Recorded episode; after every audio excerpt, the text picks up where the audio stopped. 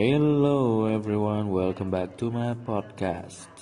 Podcast Rajih Bersenandung Yang akan menemani hari-hari galau Anda. Yuk setelah satu bulan lebih nggak menyentuh podcast ini Akhirnya aku hadir lagi Dengan membawa kabar gembira bahwasanya berat badan seorang Rajih Telah bertambah menjadi 70 ya rahasia men. Jangan diterusin nanti bakal ada pembulian besar-besaran yang tidak disangka-sangka dan jumlahnya melebihi. Yes pokoknya itulah gak penting. Yup, satu bulan setengah ini dilalui dengan hal-hal yang penuh warna.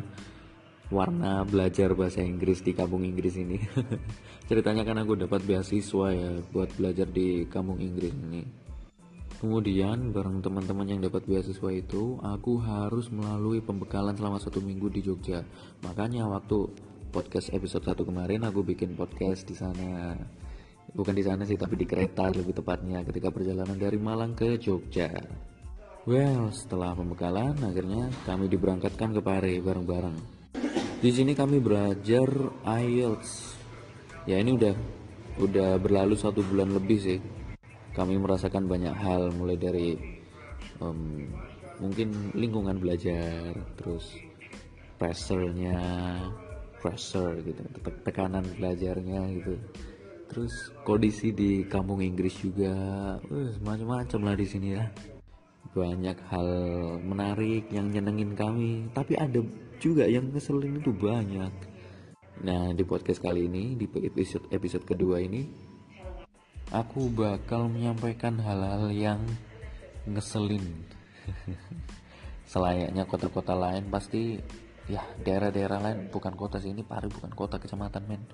Selayaknya daerah-daerah lain pasti ya ngeselin sih iya gitu.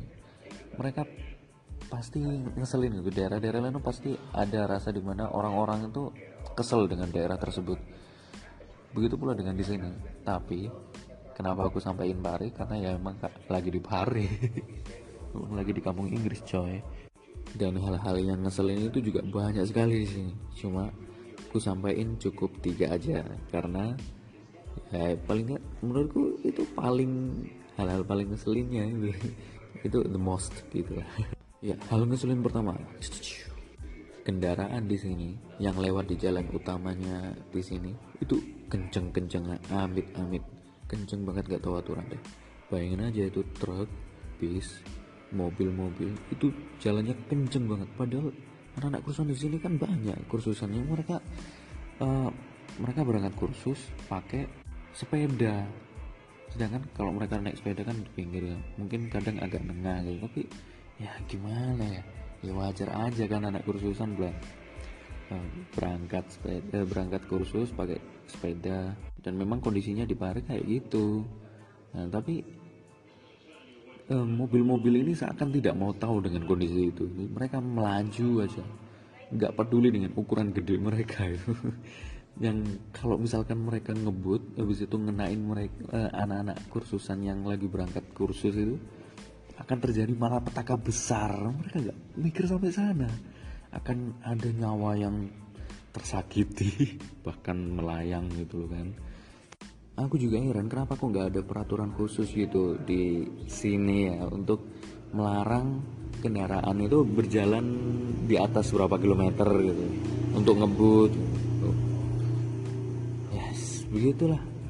Aneh. Yang seharusnya berjalan pelan tapi mereka kenceng aja tuh pede aja loh bus gitu. malah kalau misalkan ada ada anak kursusan lagi naik sepeda bareng-bareng gitu justru malah ya mereka merasa memiliki jalan eh bukan anak kursusannya tapi mobil-mobil yang ingin lewat merasa memiliki jalan sehingga dengan dengan sesuka hati mereka mereka tetap ngebut dengan membunyikan klakson. Gitulah bisa dibayangkan. Se segitu segitu teganya gitu mereka. Apalagi truk uh kayak gitu banget truk itu. Lalu selain kedua. Entah kenapa ini bener apa enggak ya tapi yang aku rasakan adalah ini ngeselin banget bahwa harga-harga semakin lama semakin naik. Dan naiknya itu cepat banget nih nggak seperti di daerah-daerah lain. Tapi ini ini ini cepet banget. Entah kenapa cepet banget. For your information aku pernah tinggal di sini sih beberapa waktu yang lalu gitu. selama tiga bulan gitu belajar grammar sama IELTS sedikit. Harganya udah berbeda. Tapi ya teman-temanku juga bilang kayak gitu. Dulunya mereka ngekos itu 60 ribu. Sekarang 400 ribu gila kan? Waduh ya gimana lagi ya? Ya memang tidak bisa dihindarkan lagi bahwasanya harga naik itu ya memang wajar tapi tidak secepat itu juga. Asal teman-teman tahu aja aku pernah di sini itu tiga bulan ya baru-baru aja tahun 2017 kemarin. Dan harganya sudah naik. Tadinya 300 jadi 400 itu kos. Nggak tahu harga harga makanan yang lain paling udah naik juga itu. Kan bahaya ya.